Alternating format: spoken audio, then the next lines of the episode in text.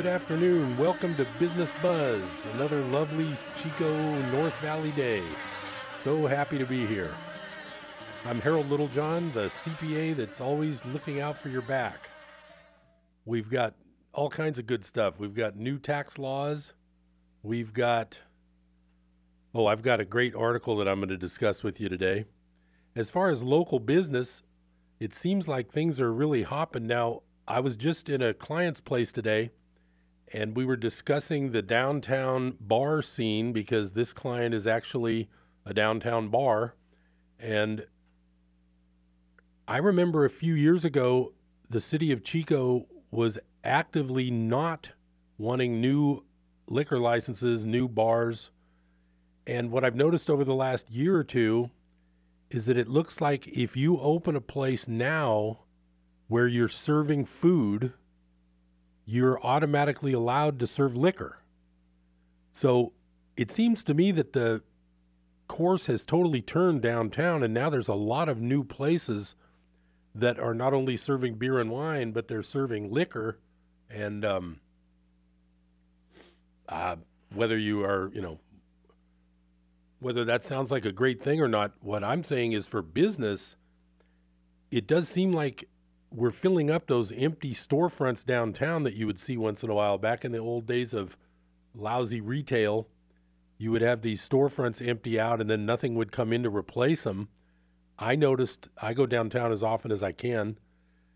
I noticed that LaSalle's is getting renovated into something. I'm not sure what's going in there.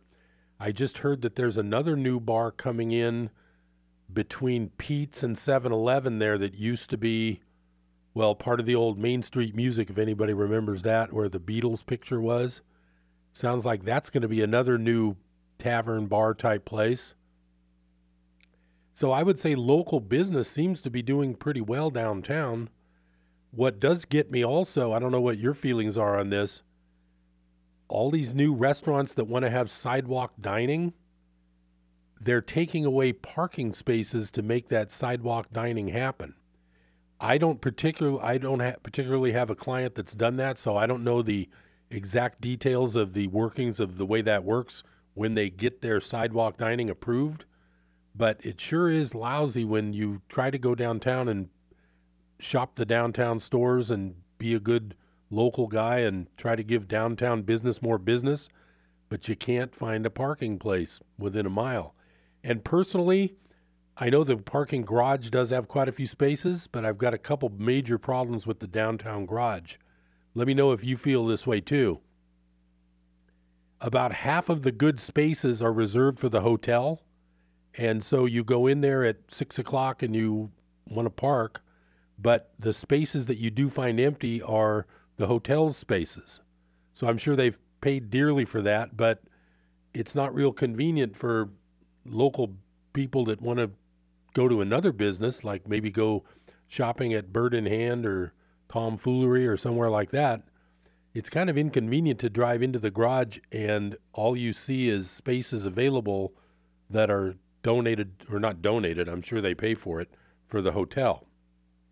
That to me is a little bit of a negative. The other negative I don't like about that garage, well, I've heard some rumors about crime in the garage and break ins. I've never been personally affected by that. I'll give you a little tip on that in a minute, too. I don't like the size of those spaces. I think when they designed that garage, they tried to cram so many spaces in that I think they're way too narrow. And if somebody parks like just a couple inches over from where they should be, you really can't even park and open your door and your passenger's door without banging somebody's car. It's just not designed right. So, in my opinion, I don't like that garage, so I always try to look for a space on the street when I go downtown. And I'm not finding too many lately. Of course, you can get lucky if you drive around, but who wants to drive around the block three or four times? I also noticed today when I was heading downtown to see this client that if you get caught on the wrong one way street, you're going around about four block lengths just to go back to where you skipped over a space that you now need to get to. So, I'm not sure what the solution is. I don't know if they've proposed another garage. I'm not sure, but it seems to me that if someone designed another garage with wider spaces, that might alleviate some of the problem. I don't know. Maybe I'm just barking up a tree because I'm complaining. I just don't like when you want to go downtown and you can't get a space. It's a little bit frustrating to me. Now, the thing about not getting broken into, I was thinking the other day, in 44 years of driving, which I've done because I've got my driver's license at age 16 and I'm now 60, so that leaves 44 as the difference there. In 44 years of driving, going lots of places, being lots of places, taking trips, I've never had a break in of my vehicle. Maybe I'm lucky. Maybe it's because I don't leave things on the seat. But I almost have a theory of one of the reasons why I don't get broken into I particularly don't like to drive fancy cars. It would be fun to have a fancy car. It would be fun to have a sporty, hot, fast car.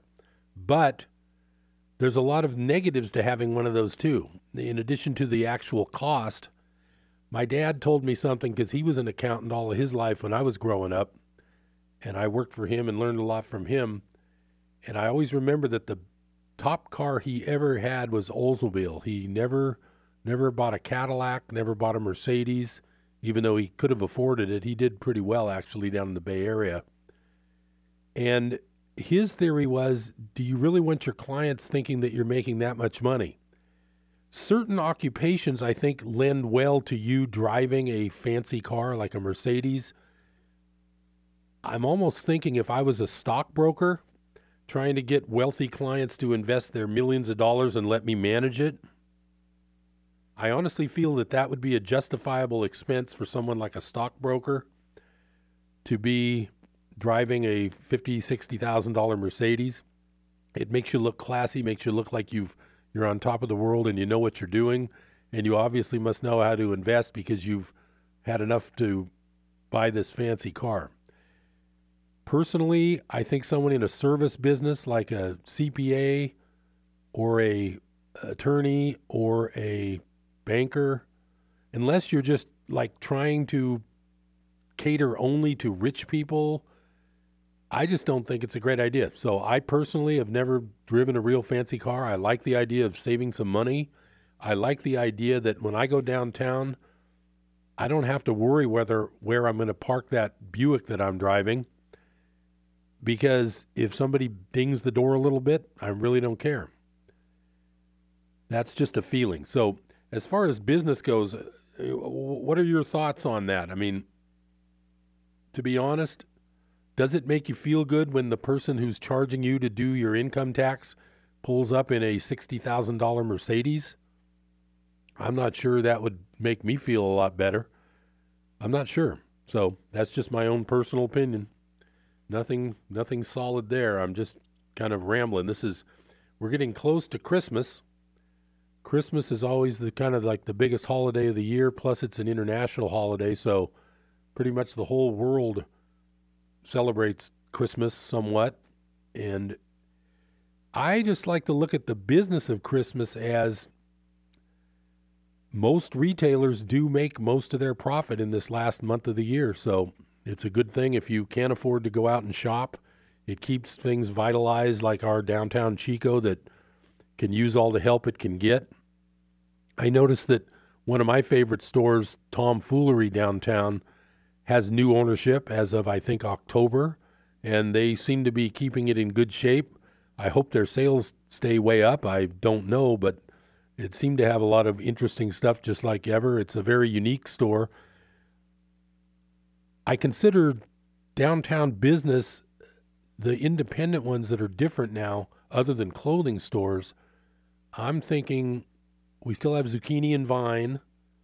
We have Bird in Hand and we have Tom Foolery. And those are the three that come to mind for me because they have good quality stuff and they have different stuff that not everybody has. So if you're looking for a gift for a grandson or something, you could go to Bird in Hand and find some pretty good toys and games and IQ type children's games that are pretty good. They even have lots of chess sets. So those are the things that keep And oh, they also have the Yo Yo Museum. I can't forget about that. I'm not a big yo yo person myself, but I do enjoy watching the yo yo guys at their uh, big annual contest. So that's what keeps downtown Chico kind of revitalized and going and vibrant. And if they if the independent stores can get supported, uh, that's what I like to try to do. Uh, now that my son is grown and not a young child anymore, Christmas isn't as big of a deal. I know when you have young kids, Christmas is just kind of the the ultimate holiday, which is great. I just don't have that anymore, so our Christmases are a little more subdued. But I still like to go downtown, and I always try to buy something from those downtown stores just to hopefully keep Chico as a good, vibrant downtown. And it just seems to be doing pretty well lately. I, I think the whole bar restaurant thing seems to be keeping things kind of rolling downtown and making it nice. As far as the non downtown restaurants, I mean, there's a few good independent ones that I like. I prefer, I think the Poorhouse is really good. I think Hacienda is really good. I don't particularly love all the chains that are at the mall area. I think the Outback has changed since the ownership and the management seem to have changed a year or two ago. But I won't uh, pontificate too much on that. I just think that the downtown Chico should be supported when possible. I know some people just refuse to go down there. They think it's not fun, no parking, but it's not that bad. So I just particularly like to support downtown Chico when I can. Well, first up on the list is a a bit of a replay. These are two there's two articles that I've discussed in the past few weeks it turns out they are directly related. The first one was my reporting of the lost $21 trillion. And after that was the report about two or three weeks ago, I think, where the Defense Department is actually going to be audited for the first time ever. And it turns out I think those two are related what I find absolutely stunning, and if anybody can tell me whether I'm wrong on this, I'd love to know. Has the mainstream news even mentioned this report of the $21 trillion that's basically been stolen? If somebody can show me a mainstream news article that talks about that, I would love to hear it. Because if it wasn't for the internet, I don't think we would ever have heard about this. And this is a 17 year period. I'll just reiterate a little bit of the main facts on this. 17 year period, Department of Defense and Housing and Urban Development, those are two departments in the government. These two departments alone between 1998 and 2015 lost over $21 trillion. I've got to remind you of the tr- what a trillion is which I've probably haven't done for a little while, but I'm going to go back through that real quick. If you had thousand dollar bills stacked tightly, one million dollars would be about four inches high. One billion dollars, and these are stacked tightly. This isn't end to end. This is stacked tightly. One billion dollars would be the length of a football field, including the end zones. $1 trillion would be lining the highway between Chico and Redding. You know how long of a trip that is. In thousand dollar bills stacked tightly. That's one trillion. At the time I first did this analysis, the national debt was 18 trillion, I believe, and 18 trillion would be lining the highway between here and El Paso, Texas, with $1,000 bills tightly stacked.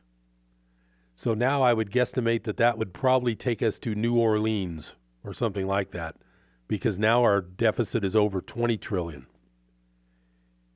If you can fathom the fact that there is a University of Michigan economics team study by a guy named Dr. Mark Skidmore I will get back to this as soon as the break ends. I'll be right back on Business Buzz. Stay tuned. We're going to get a little more into this. It's exciting.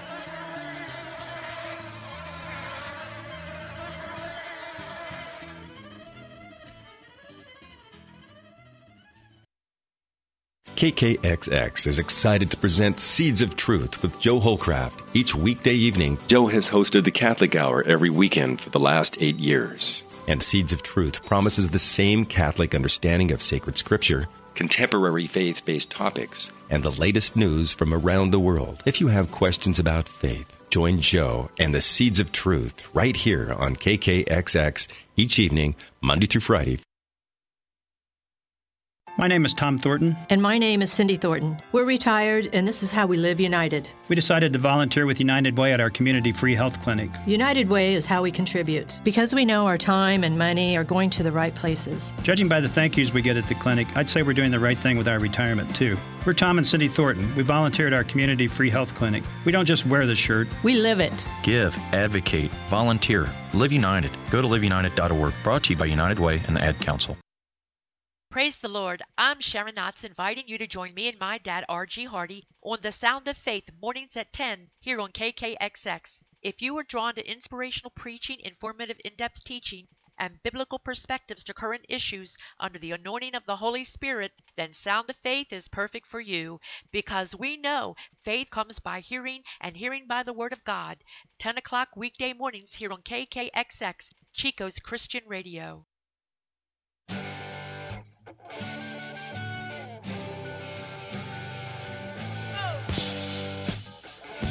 Welcome back to Business Buzz. Hey, it doesn't get better than this. An accountant talking about auditing the Department of Defense. Hey, where do I sign up for that job? Anyway, okay, so we have this study that I've talked about before. I'm going to talk about it a little more, but I want you guys to realize the importance of this and how it's a sh- absolute shock that this would not be front page news everywhere what it is is these differences over this 17 year period, it works out to be over a trillion dollars per year. It's called unsupported journal voucher adjustments, are defined as summary level accounting adjustments made when balances between systems cannot be reconciled. Often these journal vouchers are unsupported, meaning they lack supporting documentation to justify the adjustment, in other words, receipts, etc or are not tied to specific accounting transactions. The report notes that in both the private and public sectors, the presence of such adjustments is considered a red flag for potential fraud. Well, as an accountant, I've had many a time where I've had to help somebody with their bookkeeping and their year-end ledger adjustments and sometimes you have a you might have an account called suspense and you have to go back and find okay now we're you know everything's everything looks good, but we're off by $2,000 and we've got this balance in an account called suspense of 2000 so we would go back and look and see okay what was posted to suspense? And if you can't find it sometimes you end up with this thing called uh, prior period adjustments and you just adjust the $2000 and that's normal for small amounts of things and in the accounting world that's called insignificant uh, you know if it's if it's not material. It's called immaterial.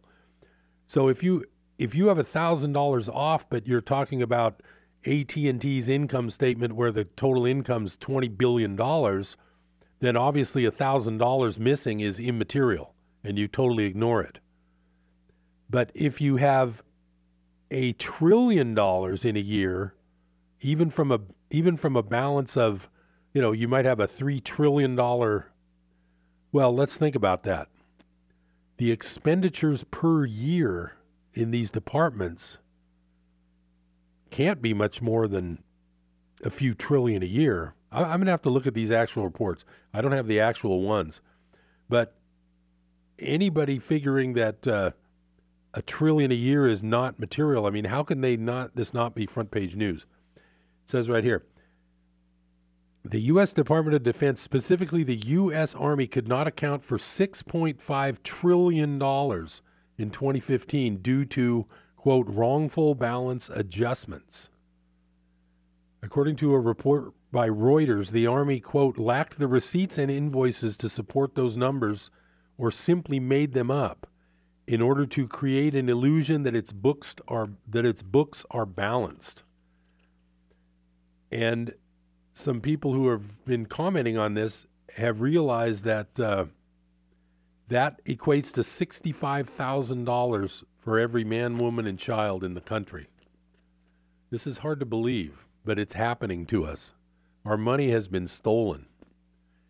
And it also says here the amount of money unaccounted for is enough to pay back the whole of the U.S. national debt, which currently stands at roughly 25, 20.5 trillion, and still have a half a trillion left. That's where I come back to my point I made last week. If people are complaining that this new tax law is a problem because over 10 years it adds a trillion and a half to the deficit, I'm saying that if you could just account for 10% of these stolen monies over 15 years, 10% would be over 2 trillion. That would cover that right away. So just finding 10% of this. Now, when they talk about this audit, I'm interested in what they're actually going to be looking at. Are they going to go back and look at some older years? And the other thing is, this study only took into account through 2015. So we have two more full years since then, and we're now starting on a third. So by the time they audit this year, there could be another 3 trillion. We could be looking at 24 trillion missing. And what are they going to do about it? So then it, this goes on. I'm going to read a little more from this article. Even more startling, the total amount of missing funds, $21 trillion, is most likely much higher in reality as the data used for the report was incomplete due to the researchers being unable to recover complete data for every year analyzed. Perhaps even more troubling than the total amount lost is the fact that fraudulent behavior from HUD and DoD seem to be the standard operating procedure. In fact, the accounting for these funds is so poor that, as Reuters notes, the Defense Finance and Accounting Services refers to the preparation of the Army's year end statements as the Grand Plug. Plug is the accounting jargon for the insertion of made up numbers. For every transaction, a so called journal voucher that provides serial numbers, transaction dates, and the amount is supposed to be produced. The report specifies that the agency has done such a poor job in providing documentation of their transactions that there is no way to actually know how $21 trillion has been spent. Essentially, the government has no way of knowing how the Pentagon has spent the trillions of taxpayer dollars allocated by Congress for national defense. So they're plugging numbers, and it's uh, pretty pretty amazing, pretty amazing that uh, this could even happen in this day and age. But I mean, like I say, I've been reading alternative news now for over 30 years, and nothing surprises me. In fact, this is basically what I've already known for years and years. It's just now it's starting to come out only because there's the internet. Without the internet, we would be stuck with NBC, CBS, and ABC. And like I was saying, I doubt if they've reported on this.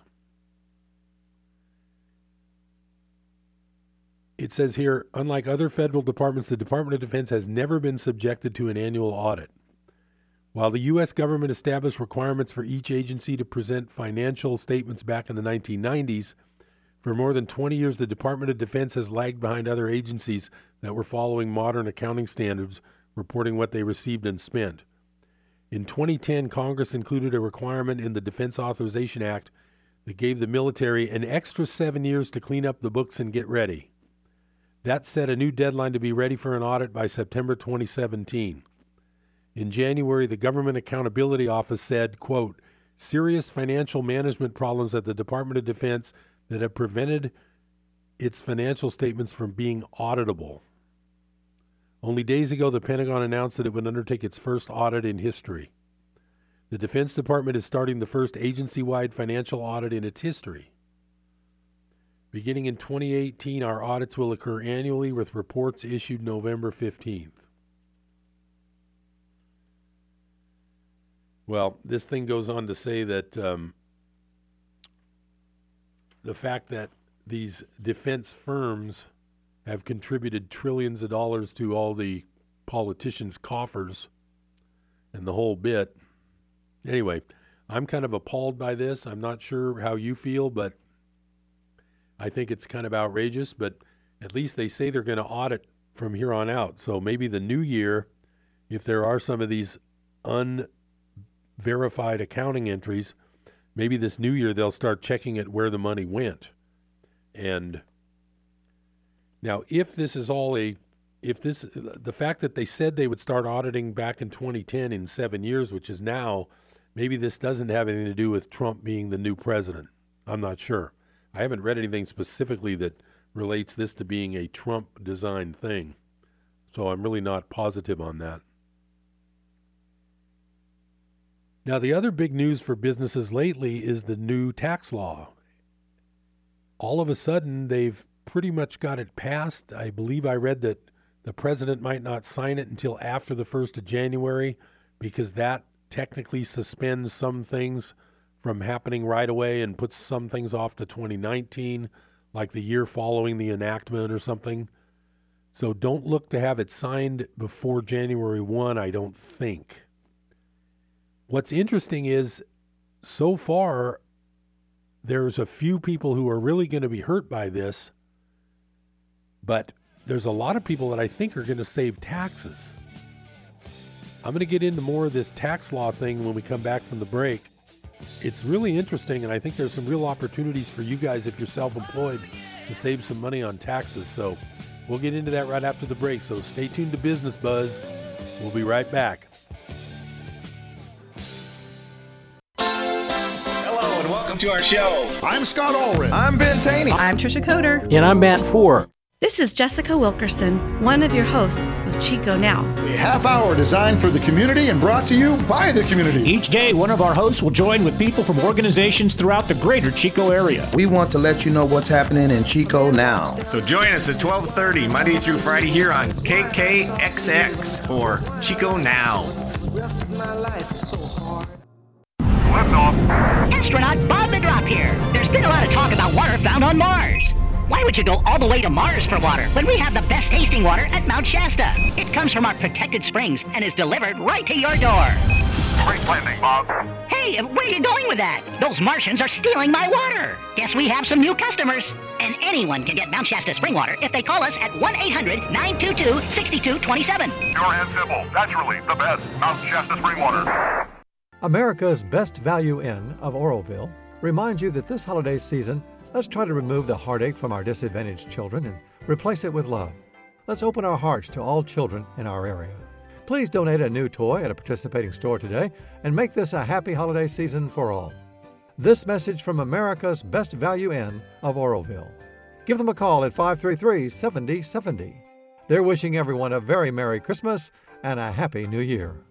That newborn baby is going to need a lot of special nourishment in order to grow up healthy and strong. The same is true for those who are new in their walk with Jesus. The Bible says they need spiritual milk to nourish their souls at a critical point in their life. That's what we try to provide with the teaching and talk on our station. And when you send them your financial support, you are helping to accomplish something powerful. You're helping us get spiritual nourishment to those who vitally need it. So thanks for looking out for those newborns of all ages. Tell your friends about Life Radio, KKXX AM and FM.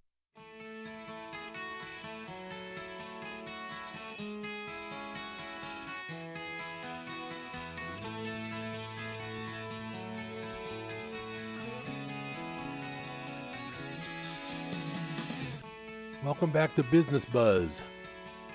Well, this whole new tax law, I'm going to give you first, I'm going to give you a couple of clues for what I've seen with the clients I've been helping.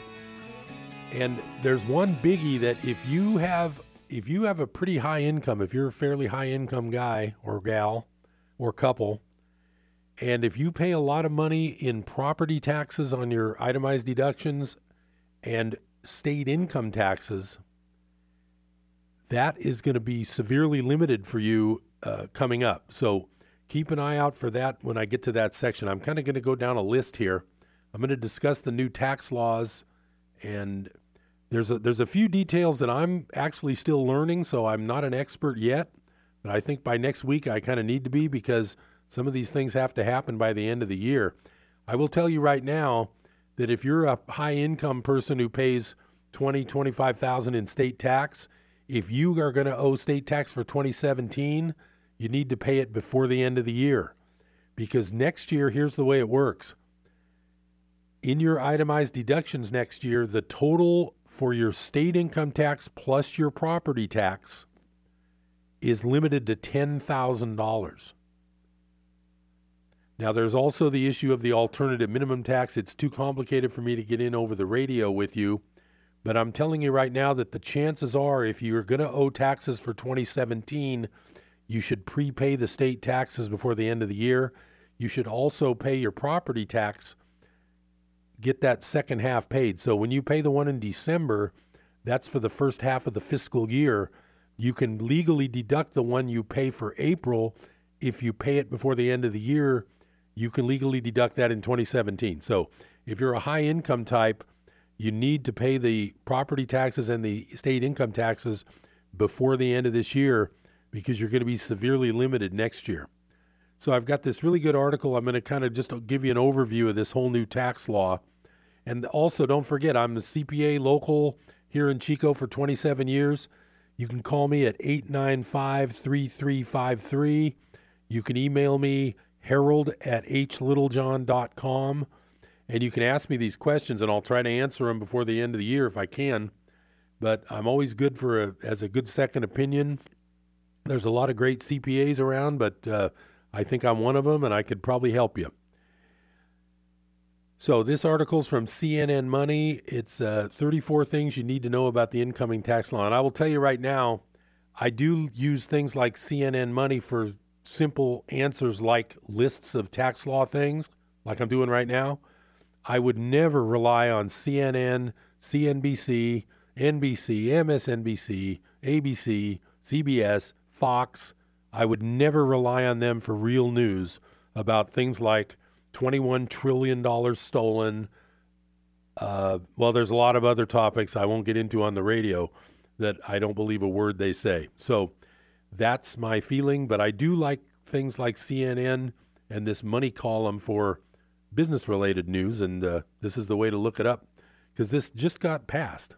Okay, so item number one here this is the first significant reform since 1986. Now, that's true. I believe 1986 was more of a radical reform than this because it chopped the rates very low and it completely changed a lot of things in a big way called passive income and passive losses. But I won't get into that today. Um, this points out that both individuals and corporate tax rates have been changed. Unfortunately, corporate rates got changed a lot more than individual rates. Then there's also, uh, oh, this is a reiteration of what I was talking about in my last last section. Tax reform will increase deficits by 1.46 trillion over the next decade ha ha, well, I've got news for CNN. They can probably find that in last year's stolen money from the Department of the Defense. So that's all I can say about that. Uh, number four, there are still seven tax brackets for individuals, but the rates have changed. Well, they go from 10 to 37, but the real, the good deal here is that 10 and 12 do take you up to a pretty high level and 10 and 12 is lower than 10 and 15 used to be. So I think your basic uh, family without a lot of stuff going on tax wise is probably going to do pretty well with this new law. This number five, the standard deduction has been doubled. Well, not quite doubled, but it's up. Singles 12,000, marrieds 24,000. That's going to eliminate a lot of people from itemizing. If you guys know what the word itemizing means, it's like, well, that's what you pay a CPA to help you with. There's a lot of people that fall in between under 24 for a married couple that won't need to have their tax help anymore, which, you know, is just that's part of the nature of the business of doing taxes. You win some, you lose some. Number six, the personal exemption is gone. I've been harping on this since I first started talking about this new tax law back a couple months ago. If you're a family with four or five children, the increased standard deduction is going to help you less than the loss you're going to have for losing personal exemptions. They're worth 4000 per person. And if you have 5 children, that's 7 times 4. That means that you would have had 28,000 of exemptions plus 12,000 of standard deduction. Your standard deduction plus exemptions in the old law is $40,000. Now the new standard is 24, but you get no exemptions. You just got hit with a $2,000 tax increase. But there's something coming up for children that's going to bring that back. So that's why this thing is so weird. Uh, the state and local tax deduction now has a cap. That's what I was explaining. If you pay a lot of state income tax and a lot of property tax on your Schedule A, you might want to think about prepaying those this year because they're going to be capped at 10,000 total next year even if you spend 50,000 on those items. Okay, here's the good news for the family with the children. The child tax credit has doubled to $2,000. And uh, it's also available to more people. So the child tax credit was phasing out for people with total income of around 110 to 120,000 for a married couple. So a lot of people with, you know, two teachers making 130, they weren't even getting help from the child tax credit. Now, single parents up to 200,000 of income and married couples up to 400 get $2,000 per child under 17. So, if you have four or five children, that's going to be a major tax saver, and that's a good thing. So that that's a plus for, for a lot of families. There's a new tax credit for non-child dependents like elderly parents. So now there's a $500 credit per person that used to be an exemption now there's some kind of credit for them, even though they aren't your child. So that's um, that's not a bad thing. Uh, fewer people will have to deal with the alternative minimum tax. Well, they've raised the exemption on that, but it's still going to hit some people, I can tell, because for the married couples, the exemption of 109, 109,000, that's not high enough to get rid of it for some people. So the alternative minimum tax is still a, a real thorn in the side of everybody. But uh, I think that I'm going to look into the details of this later, and hopefully that'll be raising over the next 10 years. I think that might be phasing out. Now, mortgage interest deduction has been lowered. If you buy a home now, instead of being able to deduct interest on the first million of mortgage, you're now only allowed to deduct it on the first 750,000.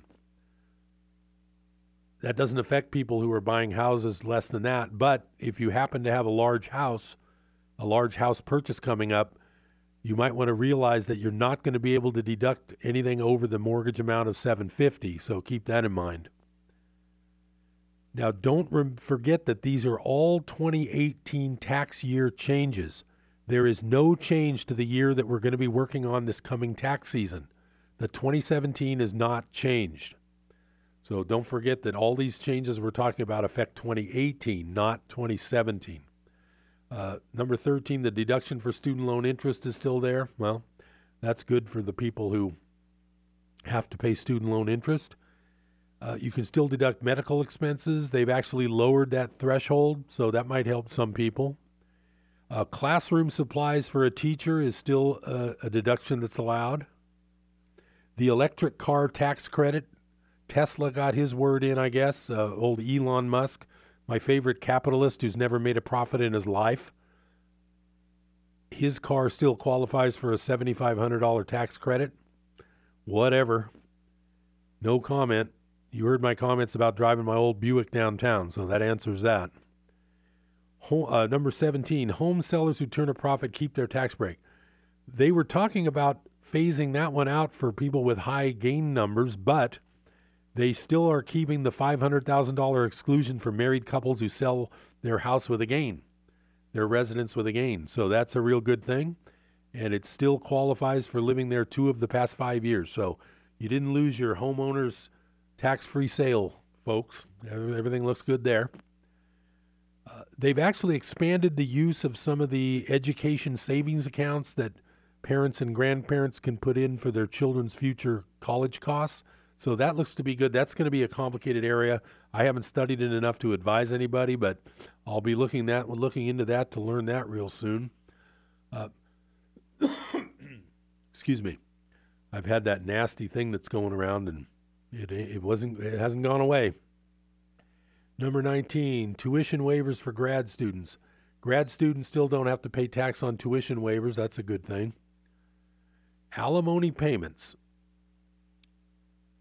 anybody signing a divorce agreement after the end of 2018, it's no longer where the person paying the alimony gets a deduction and the person receiving it gets income. It's going to be a zero. So that's going to change the calculation of alimony. But I believe that's going to be divorce paperwork after 2018. So that's still legit for the coming year. That's not a problem. Moving expenses are gone. Unbelievable. So used to be that if you moved for a work related reason, you could deduct your moving expenses and you didn't even have to itemize deductions to do it. Well, they've changed that and it's gone. It's pretty amazing. Oh, the tax preparation deduction, unless you're in business and you have a, a justification for writing off what you pay your tax preparer to put it on your business form or your rental business form, there is no longer tax preparations deduction. That's a bummer. And I'm going to get back to some more of the new tax law for our final segment. And I'm going to also give you a little more about the miracle business method today. So stay tuned. Business Buzz will be right back.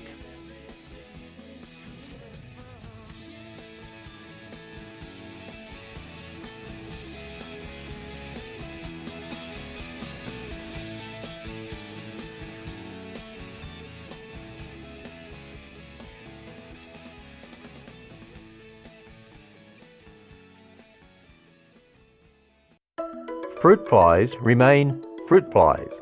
This is Ken Ham, encouraging more of the church to start out thinking with God's Word. You're in for a big shock. Researchers studying mutations in fruit flies have determined how the next 40 million years will shape the evolution of the humble fruit fly, and the results are scary. In 40 million years, fruit flies will be fruit flies. They'll just have slightly different wings. When evolutionists point to examples of evolution, they cite things like this fruit flies producing more fruit flies. Why?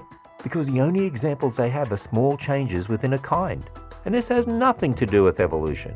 It confirms the biblical teaching that organisms were created to reproduce according to their kind. Discover more about our full size Noah's Ark in northern Kentucky when you visit AnswersRadio.com. Get answers about evolution and creation at AnswersRadio.com. My name is Meera Batra, and this is How I Live United. Many families have come to America for a better life. I advocate for these families with United Way. United Way empowers them to see opportunities available. We help them get involved with their kids' schools and network within the community. My name is Meera Batra. I help families see opportunity and succeed. I don't just wear this shirt, I live it. Give, advocate, volunteer, live united. Go to liveunited.org. Brought to you by United Way and the Ad Council.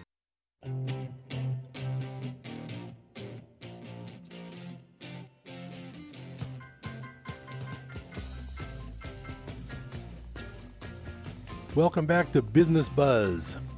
Harold Littlejohn, CPA, here going over some new tax law highlights. I'm hopefully, hopefully you're going to benefit from this. I think most people are. Uh, I'm going to talk in a little bit about people who are really going to get hurt, and uh, I can't believe they're doing this, but they seems like they are. Okay, I mentioned that the tax prep deduction is gone. Problem is, the entire section called miscellaneous itemized is gone. And I think I'll mention that right now. One type of client that uses that section in a huge way is someone called an outside salesperson. That person earns commissions from his sales, but he's a wage earner, so he has an employer. And he has to pay for his own car usage, his entertainment, uh, taking clients out to lunch, his office expenses, his mailouts, his postage.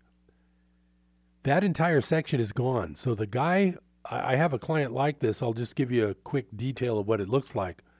His gross wages, let's just say they're eighty thousand, but he spends about twenty five thousand dollars in his own money, wining and dining his clients, making his sales, traveling to his meetings. That section is gone. So for employees, there is no way to write off business expenses anymore. I'm kind of shocked with this. I'm going to be looking into it in more detail because I'm going to be studying this thing in major depth here real soon. I can't believe that's going to be gone, but for outside salespeople, there's some trouble coming on that. So, anyway, that was something that I wanted to mention. So, The disaster deduction, unless it's in a presidentially declared disaster area, is not going to be deductible.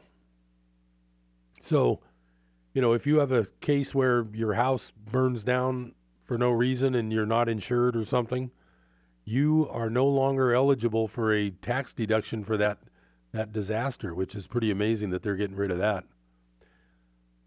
I'll tell you right now, I believe that a lot of this tax law is based on cutting down the need and the work of IRS audits. One of the biggest areas of IRS audits are what I was just talking about those employee expense area where people are claiming 20,000 miles of driving for their sales job. Those guys get audited a lot more than the average person. I think the the person who put this tax law together, the people who kind of did it, I think they were doing it with cutting down the need for IRS in mind because IRS has had a big problem lately with the fact that they don't have enough auditors, they're auditing less returns. This whole thing of getting rid of these bi- uh, employee business expenses is going to reduce the number of audits needed. And uh, in a way, that's kind of good because I don't enjoy audits. I make some money off them, but not enough to make the headache worthwhile. I do it as a favor because, of course, if I'm the preparer, I should offer to be the person to represent them in an audit too. But I don't enjoy them. I don't even like doing it.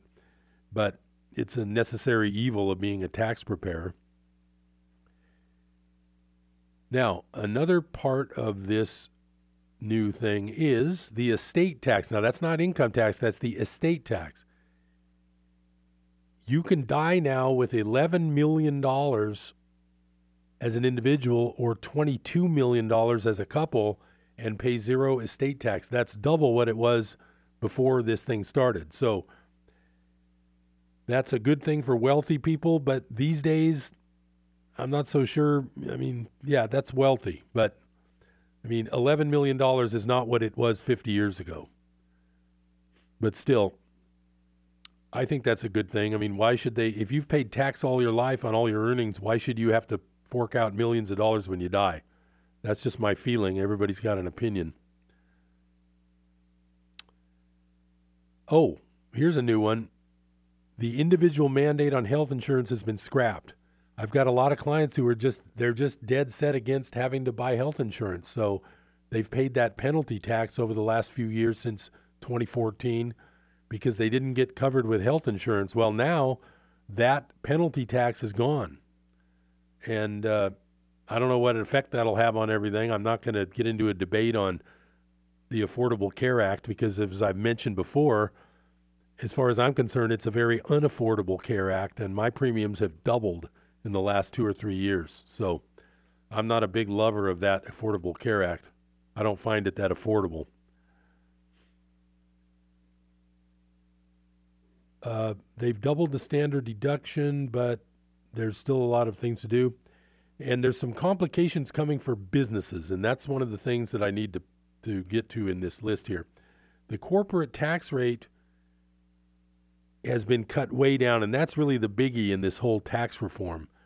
The corporate tax rate's gone to 21%. Now, hopefully, that's a good thing. It means U- U.S. companies will now be more competitive worldwide because they're not subject to the highest corporate tax rates in the world. For me, it's a little unfortunate because some of my corporate tax clients that don't make a lot of money, they get a 15% rate on their first $50,000 of net income and I use that as a tax planner for some of them. And it works out real well to get them some low taxes for at least the first couple years of their corporation. And now it looks like that's going to be a flat 21%. I have to look up all the details of that. But if that's the case, then they've just got a 40% tax increase. So I'm not that I'm not that excited about that.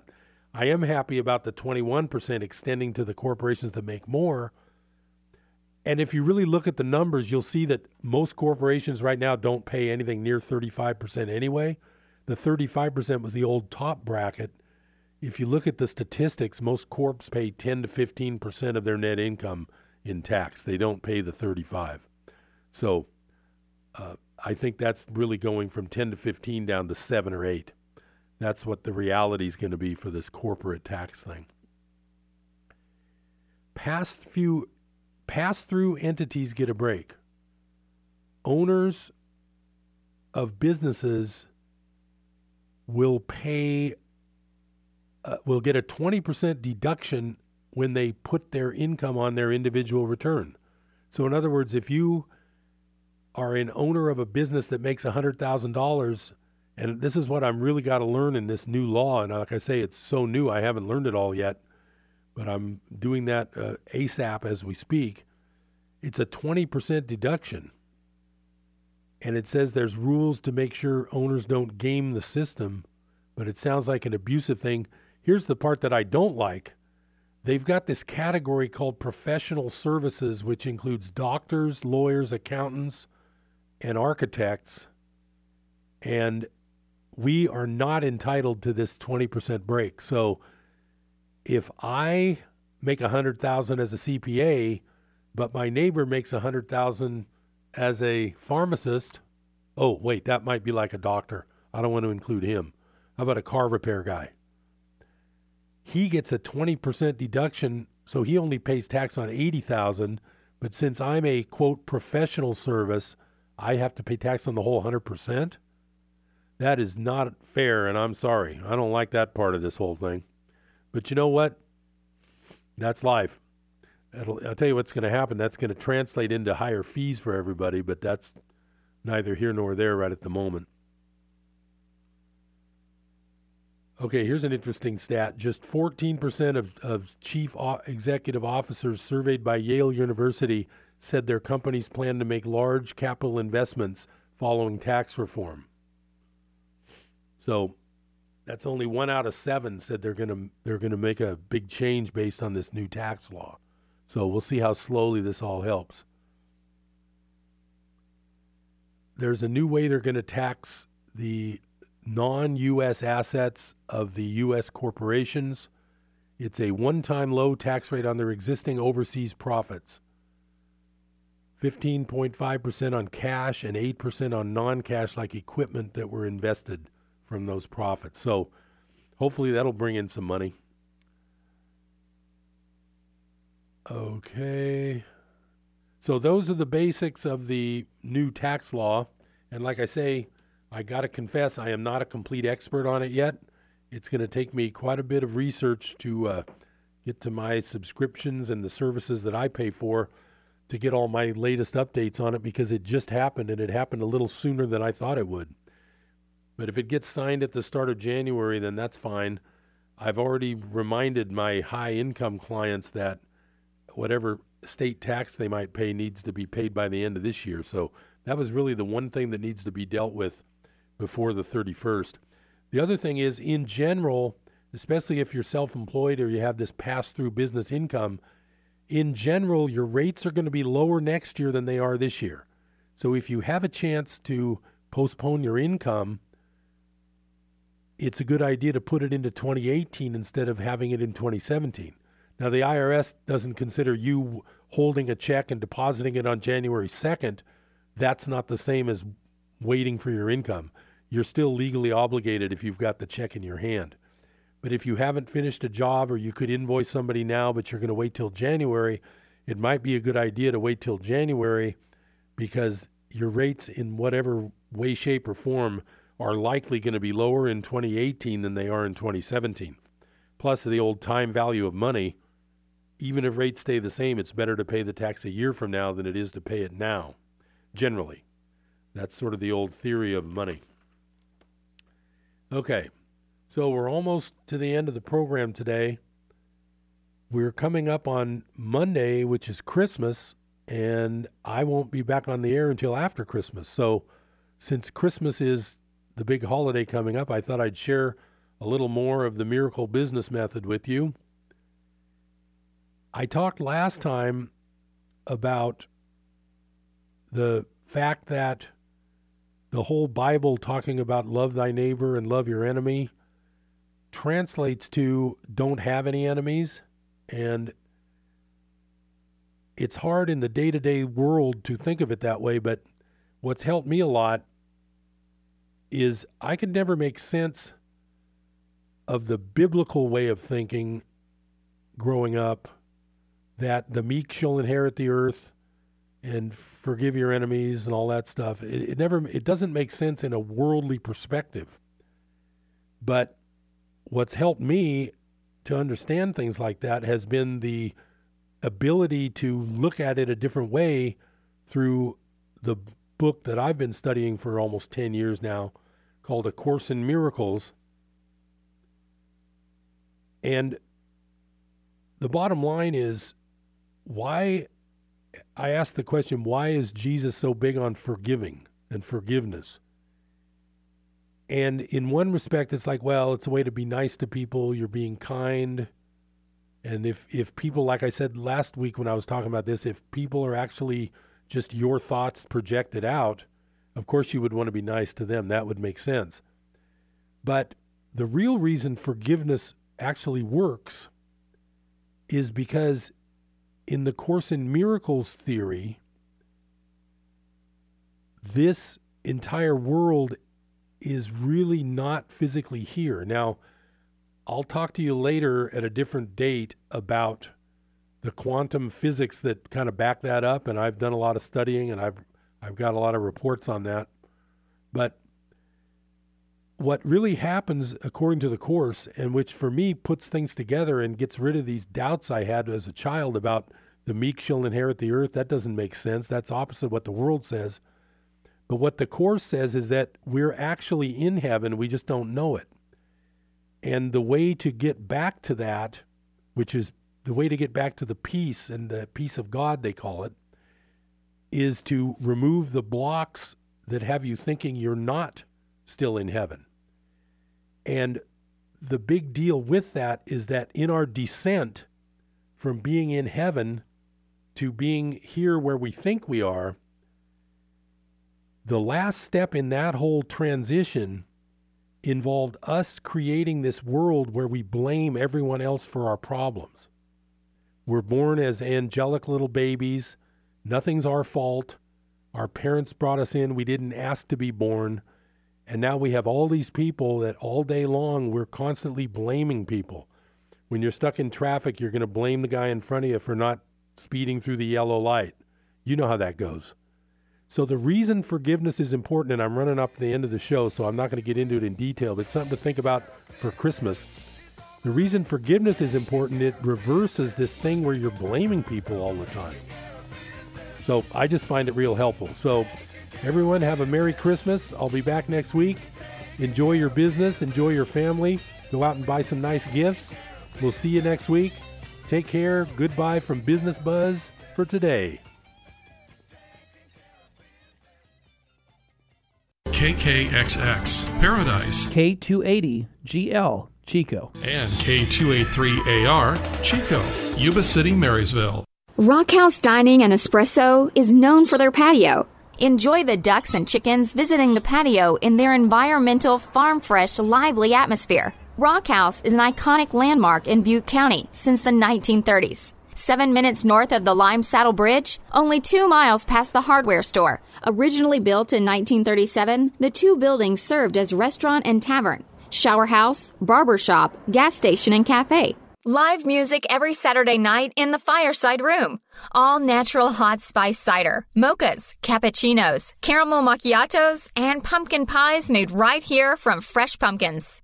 Kent Westfield, Christian singer songwriter, is bringing acoustic music he's putting on his current album. Call before coming by for a list of live music at 532 1889 at Rockhouse Dining and Espresso on Highway.